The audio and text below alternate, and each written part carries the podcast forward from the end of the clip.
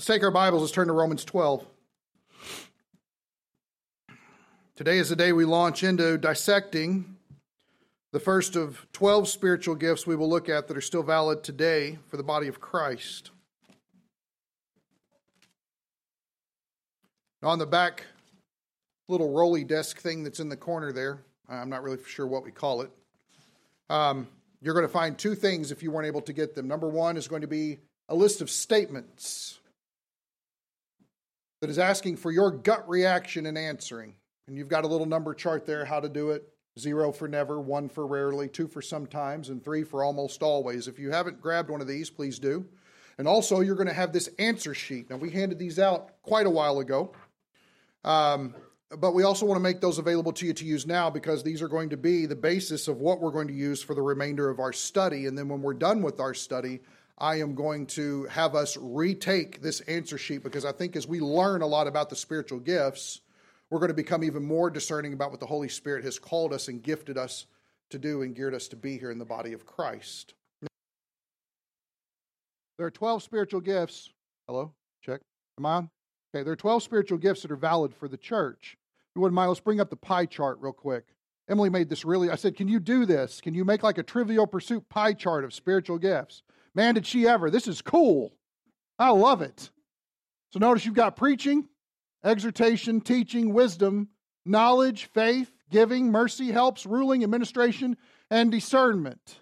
These five, from preaching to knowledge, are all speaking gifts. So if you haven't done that yet, on your answer sheet, you would want to turn it sideways. You've got two sections bracketed. The first of these five lines are your speaking gifts.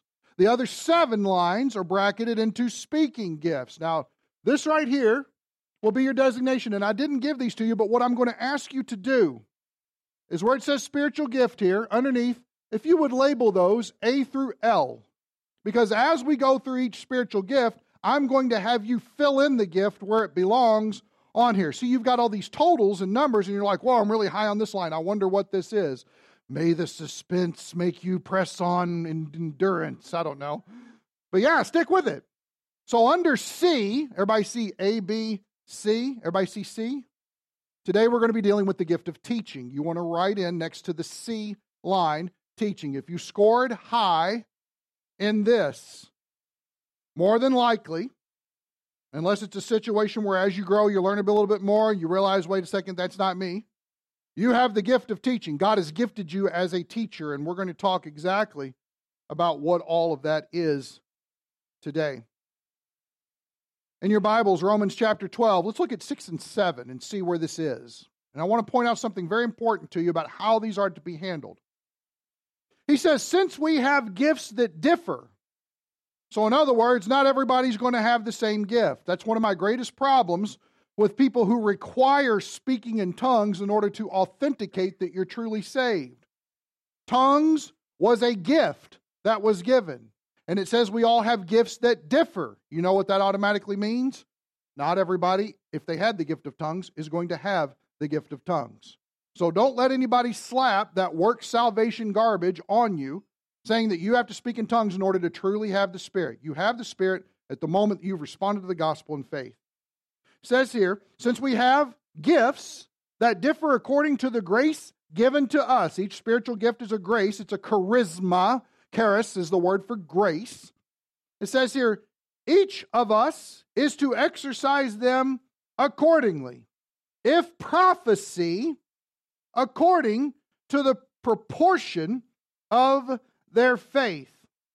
In other words, the point is if you've got a prophetic or a speaking gift, is another word that we would use for this, then do it how God's gifted you. Let that be what you're all about. Invest yourself thoroughly. Go for it. Now, because in the Greek, this word prophecy does not have an article before it, there's no the to set it up. It means that this prophecy is a category, and that's where we get the category. It's interchangeable with speaking. It says here, verse 7 if service, again, it doesn't have the article. Service can also be translated ministry. So if service, there's your serving category for the other seven. If service, in his serving. In other words, if God has given you a gift in the serving category, What should you do with it? Serve, exactly, right? You know what that means? It means that no one in the body of Christ is sitting on their hands. That's not a spiritual gift. You either have something you should be saying or in a way that you should be serving. Anybody want to guess where my gifts are? Thank you. Appreciate that. There's a warm place for you in my heart. Okay. Verse 7 if serving is serving, or he who teaches in his teaching. Here's the first one. How do we know that? Because it does have the article in front of it. Therefore, teaching is the first gift that we come across in this passage. What does it mean to have the gift, the grace of teaching? Here's your definition the gift of teaching is didaskon. The idea is instruction. In fact, do you guys have in your handouts a little little half page in there, the gift of teaching? You should have some of this in there. We're going to look at it in just a second. But I went through lexicons in order to give you a proper definition. You might not have this, but if you want to write it on there, you can. Instruction. In other words, it's the idea of providing a clear explanation of a doctrine or a text, being able to line it out. Sometimes it's usually the person who shows up uh, uh, with the, um, what is that called? Outline. It's the guy who shows up with the outline. You're like, gosh, I hate that guy. No, you don't. You love that guy. You need that guy. You need them. Why? Because their gift is meant for your benefit in building you up into the head who is Christ. So there's someone who's going to be instructional. There's someone who wants to give a clear explanation. There's someone who's going to deal with doctrine. But not only that, this will be accompanied by a systematic approach and development of a passage or subject while also driving home an application for those who hear. It's the idea of dismantling a text. We have a real good technical word for that. We call it exegesis. It's the idea of what does the Bible say and let's pull the meaning out of it. We're not interested in reading the meaning that we already have into it and trying to make it say something that it doesn't say. The idea is taking that and pulling that meaning out. When we talk about the idea of all scripture is God breathed, we all have one source material of which we are working from. When we talk about the idea of what it is to rightly divide the word of truth, that's specifically given to Timothy. Why? Because you can examine 1st and 2nd Timothy, and from all of Paul's conversations to Timothy, you can tell he has the gift of teaching, and we're going to see some of that. Timothy is someone, if you're looking for a biblical person who has the gift of teaching. If you're looking for somebody who's the model designer, who's the master teacher? Jesus Christ. Every gift we're going to look at, Jesus Christ had. Jesus Christ had all 12 of these gifts perfectly, and we're going to see some of that today as well. When we talk about the idea of what it is to rightly divide the word of truth, the idea there is if you had a field that was overgrown and just such a mess and you needed to get to the other side of it. The gift of teacher is the person who comes in with the mower and mows a straight path from one end to the other so everybody can walk down that path without getting out of line, without finding themselves caught up in the weeds somewhere, getting brambles in their socks, or whatever else might happen. They're able to make it from one side to the other because a clear line has been paved for them, taking what might be complicated and making it clear. Somebody who might be considered a modern day example of who was excellent at doing this is Charles Ryrie. If you've ever read any of Charles Ryrie's works, he is an excellent teacher. He has the gift of teaching by the Spirit. Let's go to the next part.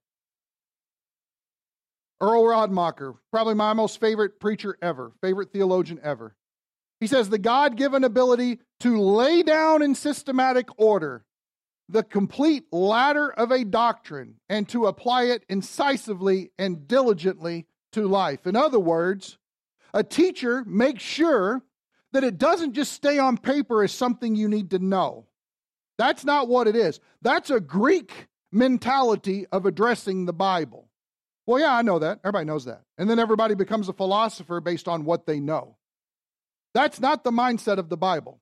The Bible was written with an overarching Jewish mindset. And the Jewish mindset was it's not just that you know it here, it's the fact that it's become a permanent application in your life or a go to avenue. That you can no longer go in the same direction anymore. Because of the truth you now understand from the gift of teaching, you've got to change. You've got to handle your finances differently. You've got to discipline your kids differently. You've got to talk to your wife differently because how the Word of God has been set forth in front of you that you can embrace it and live a different life. Now, why is there power in that? Two reasons. Because somebody who is exercising the gift of the Spirit has the Spirit stirring the hearts of the saints because it's the same Holy Spirit. Everybody see that? No one sees that. Everybody see that. Why does that need to happen that way? Because it's a supernatural work. See, the interesting thing about spiritual gifts that weirds some people out is the Holy Spirit is doing supernatural work within the body of Christ. Do you need to prepare your lesson well? Yeah. Do you want to go through and research some things that might be complicated? Absolutely. Do you need to have a pretty superior and awesome Titanic of a book collection? Doesn't hurt. Never hurts. Never hurts at all. Yes. When we went to the prophecy conference, we came back with a haul. It was beautiful. So, Pastor Steve, does it ever hurt to have enough books? No. Never hurts. Why? So that we know our material. But here's the thing where does that all really become effectual? It doesn't, the Holy Spirit's work doesn't excuse our need to study with the gift of teaching. If anything, it spurs it on and says, do the best you can because the Holy Spirit has not just gifted you, He's with you in this whole thing. He wants to minister it to the hearts and minds of the people in the body of Christ for their betterment. The goal is to go up. Well, this isn't really a very encouraging subject. It doesn't have to be encouraging to build you up, it just has to be truth. That's all it has to be. So, this is what the Holy Spirit's doing behind the scenes. Does someone with the gift of teaching need to invest themselves? Absolutely. But all of that investment is relying upon the Holy Spirit with the confidence of, I have the gift of teaching, and the Holy Spirit is going to use this. I'm a willing vessel, submitting myself for the service to the body of Christ in His name. Big deal. So, what's the next one? Here are some qualities that you're going to find, some characteristics of somebody has a gift of teaching. Number one, they're going to employ a logical, systematic approach to Bible study. They're going to lay it out in such a way as to where either they're walking through the basic tenets of something you need to know. You're not going to find everything about the Holy Spirit in just one passage in the Bible. So chances are they might take that and want to put together a group of information of what the Bible has to say about the Holy Spirit and pull it all together so that we're able to digest and understand it. There's nothing wrong with that approach. That doesn't make it topical study and all of a sudden it's from Satan. That's not what it is. It's the idea of walking through the passages that you're pulling together so that everybody has an understanding of what's been covered. That's still dealing with exegesis, exegeting, pulling the meaning out of the passage. Or it might be simply where they're going verse by verse through the scriptures. That's expository preaching, where you go through a situation and you're wanting to go Here's the context. Here's the big idea. Here's the main theme. Here's how it wraps up. Here are the major players. You'll, they'll identify all of that stuff to have better understanding. In fact, if any of you right now have a study Bible, that was the goal of everybody putting together their study Bibles. They want you to understand the time and the culture and what the atmosphere was like, and even what the geography is like. They want to give you maps and they want to give you charts and they want to give you comparisons and they want to put Scripture alongside Scripture. That's the whole idea of teachers investing themselves for the betterment of the body of Christ. They're going to have a heavy emphasis on responsible action in light of what is known. Anytime that biblical truth is communicated through the gift of teaching, it was never meant to sit and pass away. Too much truth passes away from the body of Christ. This is why we give out pens. This is why we give out sermon booklets. This is why we have even some just ruled paper that we try to stick in there or give something that will last beyond Sunday. Sometimes Sunday is just like gone. Well, we went to church, we kind of did our thing. We're not here to be religious, guys. We're here to grow in our relationship with the Lord. So there's something for us to take along with us because truth transcends these walls. Somebody's going to set it up in that way so that application happens. The goal is to light fires in hearts so there's fires under butts. The body of Christ needs to be different, more conformed as a whole to the image of Christ. The next one, they're going to have the ability to explain things clearly and concisely. Maybe not always concisely, but hopefully clearly. Guilty as charged. How about the next one? to summarize, evaluate, and pick out main points in a presentation quickly. In other words, when they hear teaching from other individuals, they've got discernment about what's going on. There's just a knack that they have for picking up on it and finding where's the truth and where's the error. Why? Because if teachers are to do anything, since their source material is always the Word of God, they've also got to be vanguards of the body of Christ. They've got to be protectors against those doctrines that might come in in order to lead people astray. Let's not act like that doesn't happen. We're not a perfect church. We do not live in a perfect world, and there is a ton of influence that's either being fed into our lives or our kids' lives at any given moment. We have got to be plugged into the gift of teaching of the Word of God. We have to. We've got to know why we believe what we believe. How about the next one? To set an example in behavior, a model for others. What is that saying? It's saying that the truth had to take root in the teacher's life and change their perspective and the way that they live because at some moment, if you're not sure what to do, you're going to find somebody who you know studies the scriptures and you're going to ask the question What do you think about my situation? At that moment, the person with the gift of teaching is responsible for exercising their gift of teaching by taking that person to the Word of God. Here's the reason why life experience does not matter when it's compared to truth. Are you saying that we shouldn't care for the elderly in the church? No, I'm saying we very much should.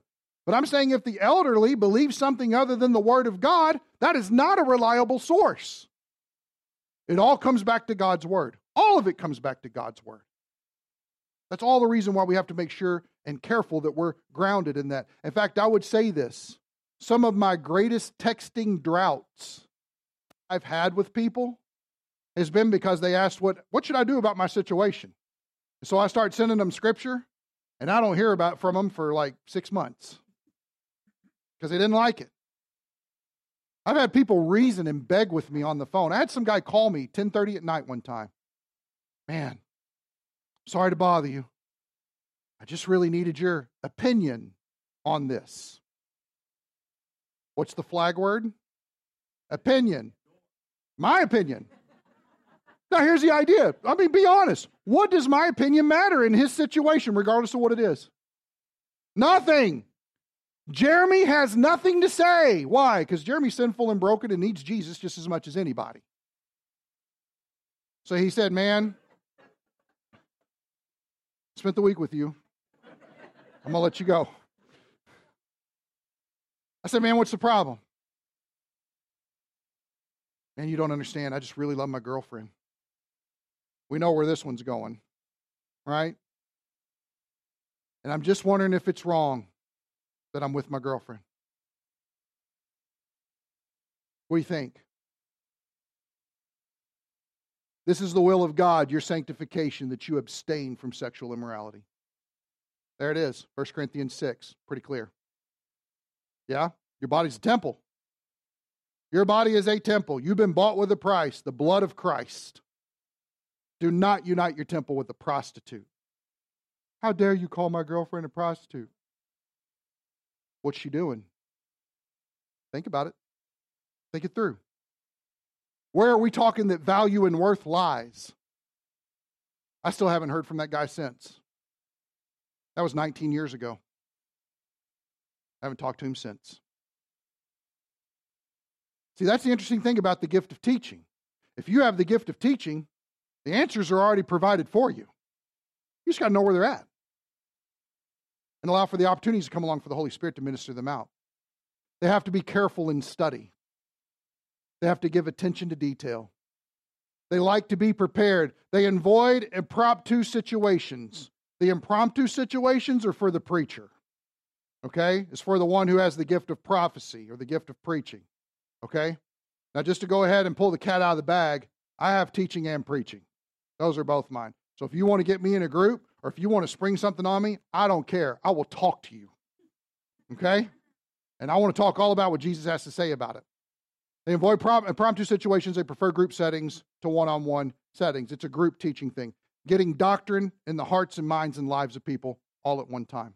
Now, how is this utilized throughout the Bible? Well, number one, we need to look at the importance of teaching and how this goes. And so, if you wouldn't mind, Stick with me. We're going to move kind of rapidly because of the time that we have, but I want to show you some things. Number one, in fact, don't turn there, but you want to mark it. I want to show you this.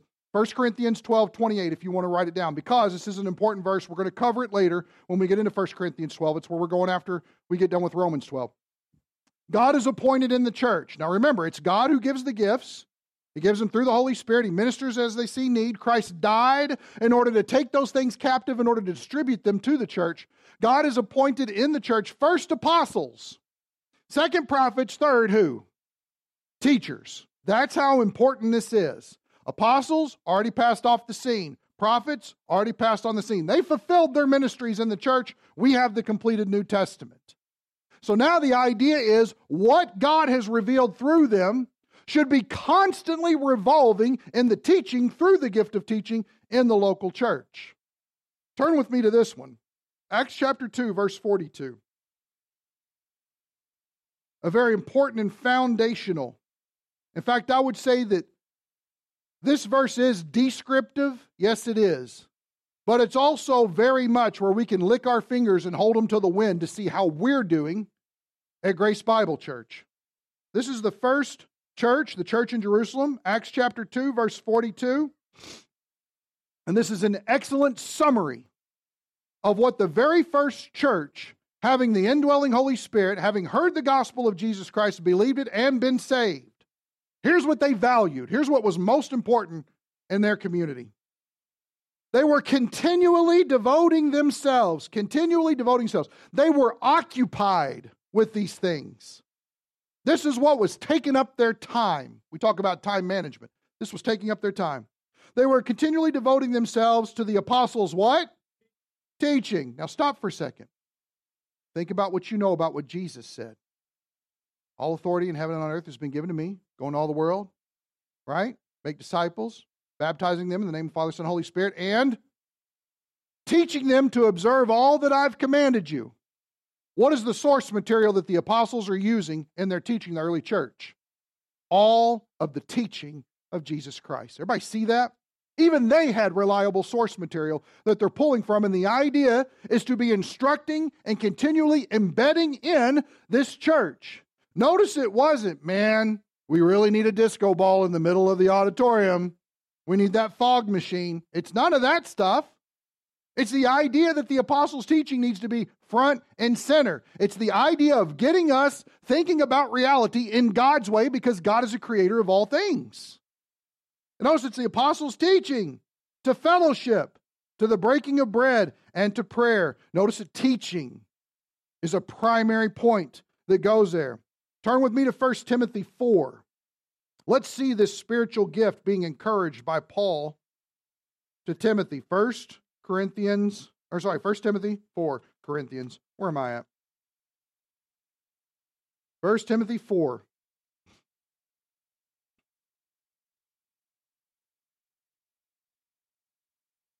Make your pages, Russell. That's how I know you're with me. 1 Timothy 4.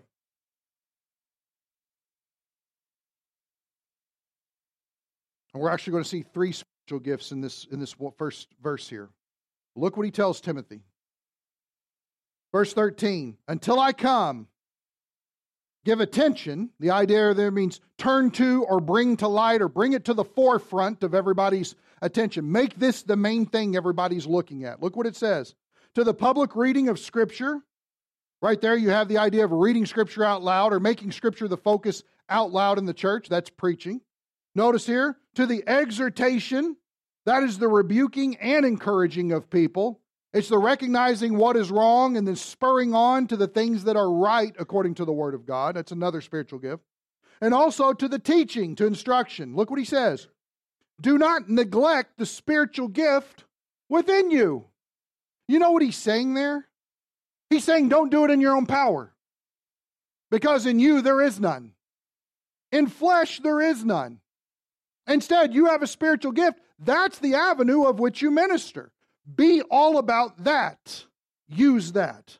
Do not neglect the spiritual gift within you, which was bestowed on you through prophetic utterance with the laying on of hands by the presbytery. Now, here's, here's what we immediately could conclude. Are you saying that in order for somebody to have that spiritual gift, It's not just something that needs to be involved with the truth, but also the leaders of the church need to lay hands on somebody. No, hands are led on people as a public recognition of something that's already there. You don't lay hands on somebody with the hopes that they'll be an elder. That's called a dumpster fire. Okay? Instead, you deal with somebody who has shown themselves to be completely in line with the qualifications given. And then, after a time of observing that and having credible evidence of it where the Spirit's working, you lay hands on it to recognize it publicly. That's the idea. So this wasn't like, and we give to Timothy the gift of teaching. There are some churches that do it like that. It's not biblical. Notice he says here after that, verse 15 take pains with these things. The word pains,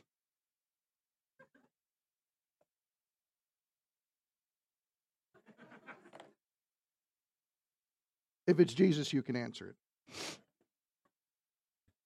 Close enough. Go ahead. Verse 15 Take pains with these things. The word pains, it means practice, it means study, it means repetition, it means involvement. Get tethered in, invest yourself, Timothy, in these things. Take pains with these things. Be absorbed in them. Why? So that your progress will be evident to all. So that your gift of teaching just isn't like, hey guys, I got the gift of teaching. It is, without a shadow of a doubt, we recognize in our body that such and such has the gift of teaching. You have a question about that regarding Bible doctrine? I may not know it off the top of my head, but let me do the wise thing and send you to the person that God has granted the gift of teaching within our body and let them handle that situation. That's how the body of Christ should work. Recognizing who has what? Make it evident. Involve yourself in it, and it will burst at the seams. He says here, verse 16, pay close attention to yourself. Don't get too high on yourself. And your what? Notice that. Keep yourself in check with your own spiritual gift. Make sure that you're not worried about trying to communicate and apply it to everybody else and bypass yourself in the process. Make sure that you are submitting yourself to the Word of God as well. Pay close attention to yourself and your teaching. Persevere in these things, for as you do this, you will ensure salvation. Salvation, oh, that they're really saved? No, that they're growing, that they're being saved from the power of sin right now in the here and now. That they're looking for the sinful situation that's coming up on Monday and the choice that they could make, and they're saying, you know what, because of what I know about the Word of God now, that is no longer an option. I am Xing out that sin option right now. It's no longer viable because the communication of the truth is ministered to my heart. I can no longer operate how I did before I walked in. That's the idea. How about our next passage that we see here? Turn over one chapter. Maybe you don't even turn over. Chapter 5, verse 17. The elders who rule well are to be considered worthy of double honor especially those who work hard. Notice, work hard at preaching and teaching. Two spiritual gifts minister. Now, here's what this tells you. Number one, there are some elders who are going to have the gifts of preaching and teaching. They are worthy of double honor. And if you look at verse 18, it's talking about they are worthy of the church financially supporting for the value of those gifts being constantly disseminated within the body of Christ. If we're not centered around the word because the word exalts Jesus Christ, what in the world are we doing? That's not a church. So the word of God has to be front, central, focus all the time. But what this also tells us is there are some elders who are there to rule and administer and oversee those things and might have some of those serving gifts who might not necessarily be preaching and teaching gifted. Are all elders supposed to be able to teach? Yeah, if called upon to do so. But does that mean that all of them have the gift of teaching? Not necessarily. Here it says that there is a delineation within that realm, and we should accept that for what it is. How about the next part, Titus? Turn over to Titus. This is a good one.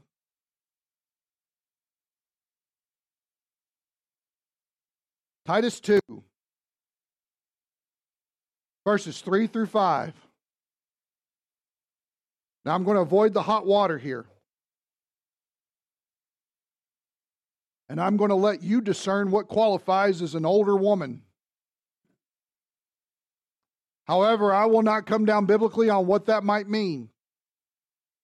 I have ideas and could defend it, but thank the Lord, this does not call for me to do that.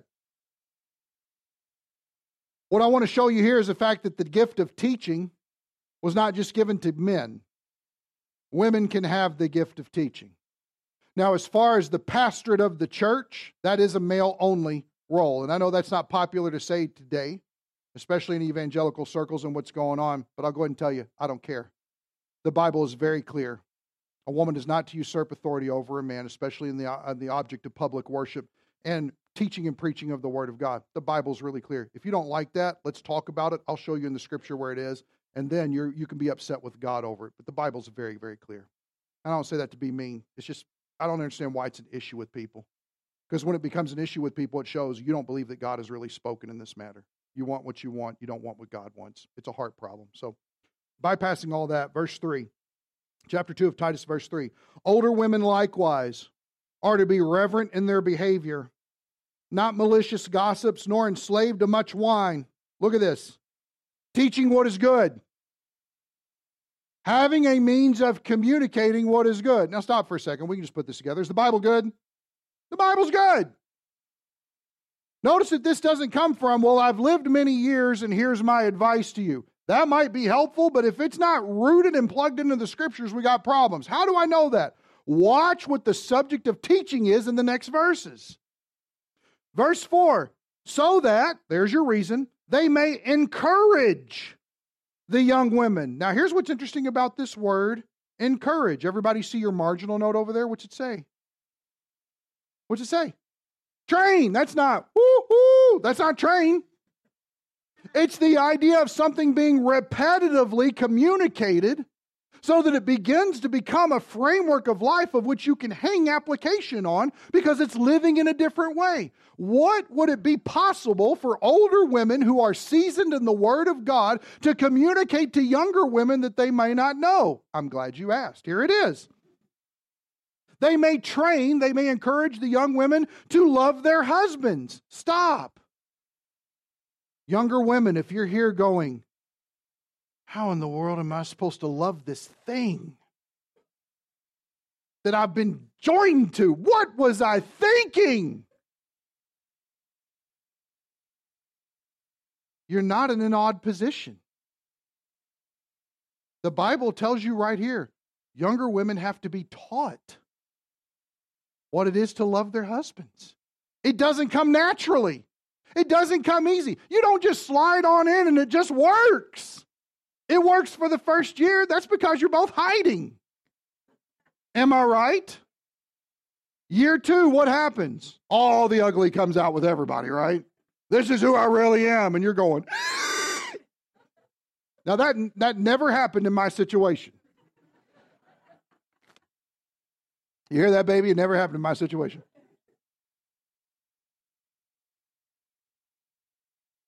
But women have to be taught this. It's something, in fact, think about this. If the basis of this knowledge comes from the Word of God, you can only love your husband correctly supernaturally. See that? It has to be the Spirit pushing that. Why? Because when we talk about love, how has the world defined love? Is that different from how the Bible defines love? Oh, good grief. In fact, is God's love for us not supernatural? Think about it. They use a word for it agape. Agape is a selfless love that is freely distributed to someone expecting nothing in return. That is not the world's definition of love. That is a supernaturally motivated, a wellspring coming out type of love for someone else. Man, you think that needs to be taught? From an older woman who's walked with the Lord for many years to the younger women who are saying, Gosh, I find myself in this new phase of life. And they may have been believers for years, but wow, this is a whole nother realm. Yeah, older ladies, you have something to say. You have something to say, and it comes through here, channeled into your experience as you've obeyed the word of God in order to communicate to these younger ladies. And I promise you, they may not raise their hands right now and say, Me, me, me, but they need it. This is also called discipleship. It's discipleship happening in the church. Notice what else needs to be taught to love their children. Good grief. This is why other parents look across the room and go, Not my monkeys, not my circus. Right? Because that needs to be communicated. We've all sat back if you've ever had kids. You're sitting there at three o'clock at night staring at the ceiling, rocking this child who won't be quiet. And you're like, what am I doing? We didn't have this too long ago. My wife was like, Are you doing okay over there? It's 2.30 in the morning. Zechariah will go to sleep. He's teething, all kinds of crazy stuff. And I'm just going, Because, dude, I don't know. And I'm not going to pretend to have the soothing magic that's needed. Okay? I can't expelliarmus this child. I just can't do it. It's not happening. That needs to be taught.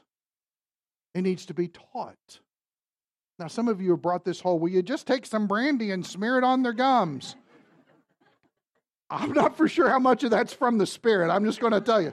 That's getting them filled with spirits, but that's not full of the Spirit, okay? Moving on. How about this? Verse 5. They need to be taught to be sensible. Anybody know a young girl that's not sensible? Of course not. But do you think that some older ladies in the church investing the word of God in younger ladies in the church would bring that into alignment with God's word? How about pure? Do our young ladies need to be pure? Praise God. Guess what? That's something that has to be taught. It has to be taught.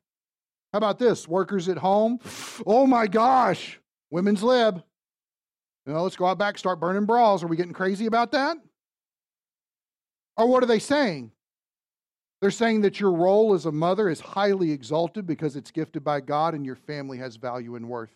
You are the major player that God has put there. Invest. Invest yourself wholeheartedly. That's what it's getting at. Everybody wants to use this as, well, Paul was just a male chauvinist. No, he's not. He encouraged the teaching of women. Nobody else in his time was. Oh, yeah, except Jesus. This was very revolutionary, very counterculture. Notice it says here to be kind, that has to be taught. How about being subject to their own husbands? That has to be taught. Notice to have a respect so that the word of God will not be what?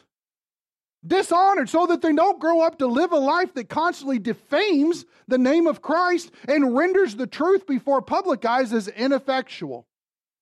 It is the investing in the teaching of what it is to live a supernatural life. It has to be taught. It has to be taught from the Word of God. Turn with me, if you would, to Matthew 5. The master teacher, Jesus Christ. There's been many opinions about Matthew 5, 6, and 7. I talked with a few of my dispensational free grace brothers uh, at the conference we went to about this, and none of them agreed with me, and I'm okay with that. Chapters 5, 6, and 7 are known as the Sermon on the Mount. It's the longest recorded sermon that Jesus ever spoke. And, and too many people have looked at this and said, well, it's just for Jews. Or uh, it's just to convict the Jews of their sin and bringing them to faith in Christ. There's nothing about the cross here, there's nothing about the resurrection here. There's nothing about calling on them to believe in Jesus for salvation. You do not find that in these three chapters. But I think someplace that we can settle, even though this is pre church when this was spoken, was this is what it is to have a disciple a discipleship ethic in your life. What does it look like to follow Christ? What does it look like to sit under his teaching and have those teachings applied to your life? Some people have said, well, the Sermon on the Mount, you can't really take it that way because nobody can keep that. I don't know if this is a news flash, but nobody can keep everything rendered in the Bible. That's why we need grace. We need grace, and that's why we confess sin because we're messing it up. But I don't think we can discount this as obedience. Now, why are we showing this? Because Jesus is going to start out showing that he's a teacher. He's going to give a massive encouragement. He's going to talk about a present condition of life, and he's going to talk about how that gives way to a future glory. In other words, he's going to systematically set up some tenets for our lives and show us how, if we would just desire to have these qualities be present, it is actually going to give way to greater glory in the life to come. Chapter 5, verse 1. When Jesus, he's the speaker, if you want to write that in, saw the crowds, he went up on the mountain, and after he sat down, his disciples came to him. Stop. If Jesus is the speaker, who's the audience? Use your hermeneutics. His disciples are the audience. Notice it's not the crowds. At the end of this teaching, you'll find that the crowds show up later. But he actually removes himself. He sets down, which was the common stance of a rabbi or a teacher at that time, and his 12 disciples come up to him, and all 12 are in here. If you look at this comparison with Luke, there's 12 of them, okay? Matthew's not necessarily in chronological order, Luke is. There's all 12 of them there. He says here, he opened his mouth and began to teach them, saying, Blessed are the poor in spirit, for theirs is the kingdom of heaven. This word poor means beggarly. In other words, someone who's not thinking high and much of themselves, but one who is choosing to take the low road. In fact, some of your translations say what? What does it say if you've got a different translation? Has you got something different? No one has anything different. It's all poor in spirit. What do you got? It's all poor in spirit. Okay. Blessed are the poor in spirit, for theirs is the kingdom of heaven. In other words, you will be greatly blessed by God if your current situation, if your current characteristic in life is to be poor in spirit, humble, not thinking much of yourself, because it's going to give way to the greater glory. And what is that? You're actually going to possess the kingdom of heaven, you're going to own it. It's yours. How about the next one? Look at the next one. Verse 4 Blessed are those who mourn. Does that sound like fun? No, not necessarily. Nobody woke up saying, I really hope I get to mourn today. But it's a characteristic you have. Why would you mourn? Anybody ever look at the state of affairs going on in our world and you find that mourning is a very acceptable response? Yeah. I don't think this is too far fetched from what we might be thinking when we look the truth compared to what's going on. Blessed are those who mourn, for they shall be, notice future tense, comforted. Blessed are the gentle, or the who? The meek. Meek is not being weak. The gentle, those who approach things gently, for they shall inherit the earth. They will have an inheritance. Notice it says here, Blessed are those who hunger and thirst for righteousness, your present condition. Why? For they shall be satisfied, shall be in the future. Does everybody see how he's systematically lining these things out? So it's a very careful pattern to follow. Look what else he says. Blessed are the merciful. Are you merciful to people? For they shall receive mercy, future tense. Blessed are the pure in heart, presently. Why? For they shall see God. You're guaranteed a face to face meeting with God in an intimate way that no one else will have. Why? for the simple fact that you are pure in heart. How about blessed are the peacemakers, for they shall be called sons of God. That's a special privilege that only certain believers get. Verse 10 Blessed are those who have been, it's past, but it's in the perfect tense, who have been persecuted for the sake of righteousness. In other words, for the sake of Christ because you stood up for the right things and you stood for his name. You're blessed. Why is that? Look what it says. For theirs is the kingdom of heaven. Blessed are you when people insult you and persecute you and falsely say all kinds of evil against you because of me. Rejoice and be glad. Why? For your reward in heaven is great. For in the same way, if you want to know a model of what it looked like, for in the same way, they persecuted the prophets who were before you. Do you think that the prophets who gave their lives for speaking truth have a rich reward in heaven? Absolutely, they do. When that happens to you, Christian, it's the same. When that happens to you, disciple, you can be guaranteed. Does everybody see how Jesus is very systematic? Yes? Let me ask you a question. Can you see how this speaks to the times? And you said, what does it look like to live as a disciple of Jesus Christ in a set apart mindset in the midst of an evil and dwindling generation?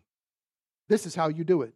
These are the things that you value. Why? Because it keeps your eyes out ahead of what you will be blessed with when the end comes. Sounds like some really good exhortation teaching to me. Look what he moves on to after that, verse 13. You're the salt of the earth. But if the salt has become tasteless, how can it be made salty again? Notice how applicable that is to now. How do I know that? I know that because the cake lady doesn't cuss like a sailor when I come to pick up my cake. You got that person who's like, oh, well, here comes that church person. And all of a sudden they're quiet. You ever have that happen? All of a sudden everybody became Boy Scouts when you walk into the room. You know what that tells me? They know the truth, but they're living in denial of it. But for some reason, the truth through us convicts. The light is bright. You're the salt of the earth in that situation. You're the preservative, keep it from decaying. In fact, think about this. When the rapture occurs and we all have the indwelling Holy Spirit, we're told in Second Thessalonians, the restrainer will be removed from the earth, and the earth can be as evil as it desires to be. Why is that? Because of the rapture. We all hold the Holy Spirit, because that preservative is shining through us. You remove the preservative, and everything spoils. Everything spoils. How about this? It's no longer good for anything. In other words, if, if you're not there to be a preservative, if you're not living as a preservative, it's not good for anything but to be thrown out and trampled under the foot by men. You are the light of the world. Notice they're all present tense. This is what you are. You're a bright, shining beacon in the midst of incredible darkness. Look what he says after that. A city set on a hill cannot be hidden, nor does anyone light a lamp and put it under a basket. What is that called? Arson. It's a house fire. No one lights a candle and says, I hope nobody sees this. The whole reason why you lit it was to see more. This is the whole reason why Jesus lit me and lit you. He lit us so that the world would see. Everybody see how he's teaching this and he's applying it. Here's what you are. Here's how you handle who you are in God's eyes. Everybody see how it's systematic like that, yes? Okay, we've got that. Let's move on. Look over at chapter 6. I just wanted to cover this because I want you to see what the perfect examination of the gift of teaching looks like. This is great because this deals with pride. Now, I know that pride is not a relevant subject for anybody in this room, okay? Well, this is not something we have a problem with, nor have we ever. But for the sake of the sermon, we're just going to look at it. Chapter 6, verse 1, I love it. Beware. Well, that doesn't sound very uplifting. It doesn't have to be, it just has to be true. And the question is are we heeding this call? Beware of practicing your righteousness before men to be noticed by them. Otherwise, you have no reward with your Father who is in heaven. In other words, you came to church to put on a religious show. It wasn't about gathering with like minded saints in order to worship the God of glory. It was that you wanted everybody to see how holy you are. You wanted everybody to put the spotlight on you. You wanted them to take the spotlight off of Jesus Christ so that you could be awesome in the sight of many people. Well, guess what? As soon as somebody turned around and said, Man, Zach is good grief, brother. Wow. As soon as they did that, guess what? That's all the reward Zach gets. That's it. Because it was all about flesh, it wasn't about spirit. Jesus speaks to this. What's your attitude when you come to church? What's your attitude when you come to worship? What's your attitude when you come before God? I mean, let's be honest. That's exactly what's going on when we come here. We're before God. If anybody else was around you or not, it wouldn't matter. You're still before God. The audience you came for is still here, and you're before Him. So beware, practicing your righteousness. He will not reward you for that because it was all about you, not about Him. Look what He says, verse 2. So when you give to the poor, what you're doing with your money. Notice this. Oh, I hit you in the pocketbook. I hate it when Jesus does this. Is it applicable? Is it relevant?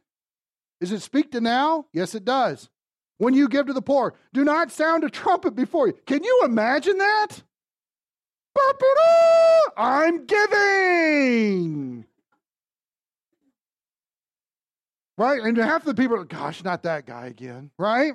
And some are like, whoa, how much are they going to get? Let's see it. What are you going to do? How much that check? Show everybody. right? Final countdown starts playing in the background. Anyway, moving on. So when you give to the poor, do not sound a trumpet before you as the hypocrites do in the synagogue. What are they? Hypocrites. Man, this is good teaching. Don't be a hypocrite. When they do that in the synagogues and in the streets, so that they may be honored by men. Truly I say to you, they have their reward in full. But when you give to the poor, do not let your left hand know what your right hand is doing. You know what that's saying? Nobody needs to know. Put them in your pocket and do it. Why? Because everybody else's opinion doesn't matter a hill of beans. In fact, the whole point of being a cheerful giver, as we're commanded in the New Testament, is because we've already settled that issue with the, with the Father. So give and don't let anybody know. Don't let anybody know. If you need to, come in between Monday and Thursday and drop your offering in the box if you're worried about it. That's fine. Nobody needs to know. Sounds like pretty relevant teaching to me. Let's move on to chapter 7. We'll finish here. Chapter 7, verse 1.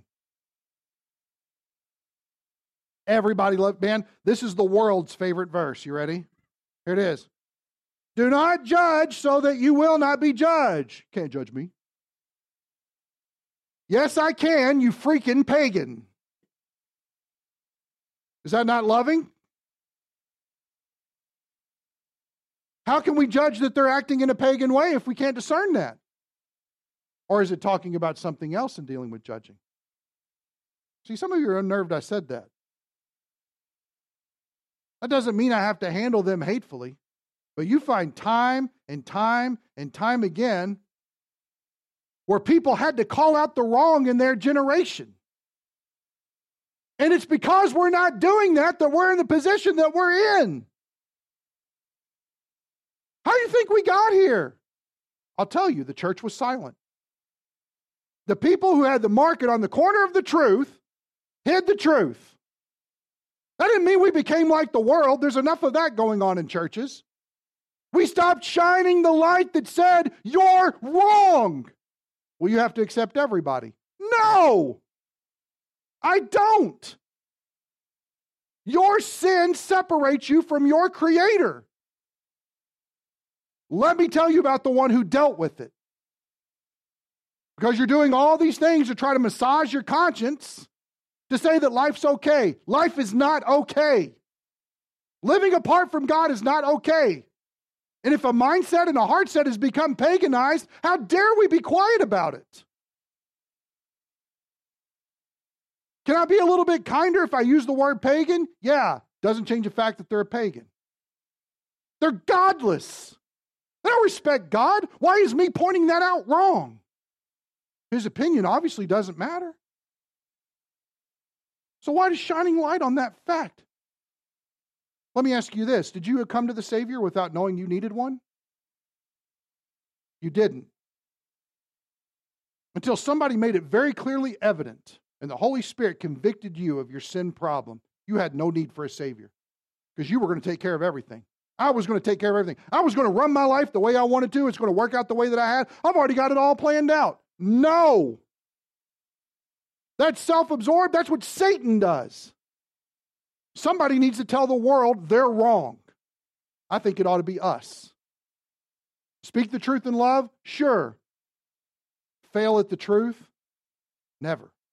Never. So when somebody comes up or they're at the baseball game holding up the idea, do not judge lest you be judged. You can't judge me for my lifestyle. Yes, I can. You're living in sin. You're a pagan. You're apart from the Word of God. You need a Savior. Yes. I don't understand why that truth will be shocking to anybody. I think we're all in agreement that everybody's going to hell in a handbasket in our world. Why is it wrong for us to tell them that that's their condition? They don't know it. They think it's great. It's not. They are in bondage to sin. They think that their investment in these worldly things is just great and it's not harming anybody. I'm just doing my own thing, taking care of myself. That's a problem. It's called sin. There's a remedy and it's the Savior, Jesus Christ. Let's not be gray on this area, guys. Let's not. So when they want to talk about judging, let's see what Jesus has to say. In the way you judge, you will be judged. There you go. The check is yourself. How are you in comparison to that? Look what it says after that. And by your standard of measure, it will be measured to you. Why do you look at the speck in your brother's eye and don't notice the log in your own eye? That's always a fun illustration, right? What's wrong with you guys? Notice that the judgment is to be sober. See, that's the interesting thing. It's not thinking much of ourselves and standing it over and lording it over somebody. How dare you like that? No, it's recognizing the fact that at one time I needed a Savior too. There's the grounds of communication. Look at verse 4. How can you say to your brother, Let me take the speck out of your eye, and behold, the log is in your own eye? You what? Does that sound very kind? Does Jesus sound very loving here? Is Jesus honest? I'll tell you this I have no doubt he's speaking with the tone of love here. But Jesus never let his love overshadow the truth. Not one time. If you want to talk about downing everybody else and holding them up for contempt, and you've got this massive problem going on in your own life, you're a hypocrite. That's what he's saying. How do you rectify that? Look what he says. First, take the log out of your own eye. We say it this way today check yourself before you wreck yourself. Deal with you. Get right with the Lord on this issue first. And then what does it say? Then you will see how? Clearly, soberly. Your glasses aren't fogged up, they don't have smudges from fingerprints on them. No, clean your glasses first, and then you can see the situation for what it really is. See clearly to take the speck out of your brother's eye. What is the whole point behind this? The gift of teaching is vitally important in the church. It brings conviction, it brings exhortation towards a better way of life, it corrects wrong thinking. It should spur us on to want to be the difference because every one of us is a missionary where we've been placed by the Lord. We're ministers in the body of Christ, we're missionaries outside of the body of Christ. And the gift of teaching is what gives us the framework to work from. But understand this anytime that there's an exercise of the gift of teaching, if it's been separated from the Lord Jesus Christ in some way, it is not valid. It's not. It is a spiritual gift. It has to be spiritually discerned, spiritually utilized. If you've scored high in this category, I would love to talk to you. I'd love to talk to you after this because we have a need for teachers right now. We have a need for teachers. We need to broaden out our scope of teachers right now. And if you have this gift, you can work now, serve now in the realm of your gifting. Let's pray. Father God, thank you for the gift of teaching. Thank you, God, that it is meant to impart truth to us so that it is crystal clear, that we have an understanding of the truths of Scripture, of the truths of reality as you have set forth. That, Father, when people are in blatantly sinful situations, we are to draw from what we have learned here and bring that truth into their lives, to shine that light, to be that salt, to be discerning of those things. Father, let us not be prideful or haughty, but to deal with ourselves and our sin first, confessing it before you, saying the same thing you say about it, knowing that you cleanse us from all unrighteousness, that we can reach across and help our brother or sister in Christ come to terms with their sin as well. Thank you for this time together. It's in Christ's name. Amen.